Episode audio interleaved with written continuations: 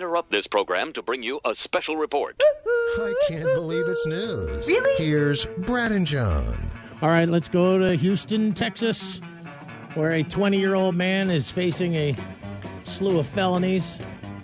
The Licking Police Department, I guess Licking is a little town in Texas, the Licking Department.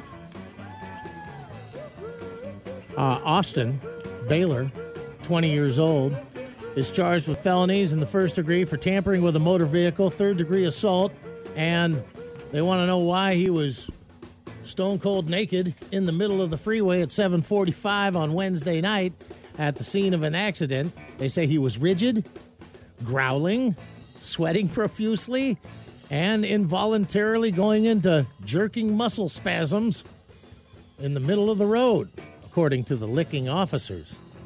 I just had, for some reason, that makes me giggle. They're the licking officers. Uh, anyways, they they get him into the finally like stuffing a cat into a bag. They get him into the back of the cop car and they say, "What's going on with you, man? What have you taken?" And he says, "Meth and bong water." The officer reported that two people at the scene said their vehicle was struck twice in the rear by the 20 year old guy, and they said he didn't stop after the impacts and attempted to flee the area.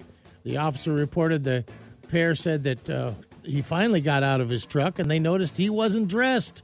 They approached him to see, hey, dude, we need your insurance information or something. That's when he punched one of them in the head and then proceeded to lay down in the middle of the freeway. Strange. How about this? A guy in Canada stole a puppy at gunpoint, then got arrested at the hospital for accidentally shooting himself in the leg. How about some instant karma? This goes back to 2019. A guy in Canada stole a puppy, a nine week old bulldog named Tarzan. The thief was 20 years old at the time and agreed to meet the breeder of the puppy and uh, then pulled, the, pulled a gun, took off with him. Though he eventually got away, he landed in the hospital after accidentally shooting himself in the leg after the robbery happened. I don't know, maybe he's wrestling with the dog. Who knows what the deal is? He tried to convince the cops that he was hurt in a fall, but it was obvious that that was a gunshot wound, and the bullet apparently broke his leg as well. The judge recently dismissed the case because the guy was in the hospital after a cop heard about this and, quote, slapped him silly. I think they're going to retry the case, but you steal a puppy, you end up shooting yourself in the leg. That's what you get. The world just handles that themselves.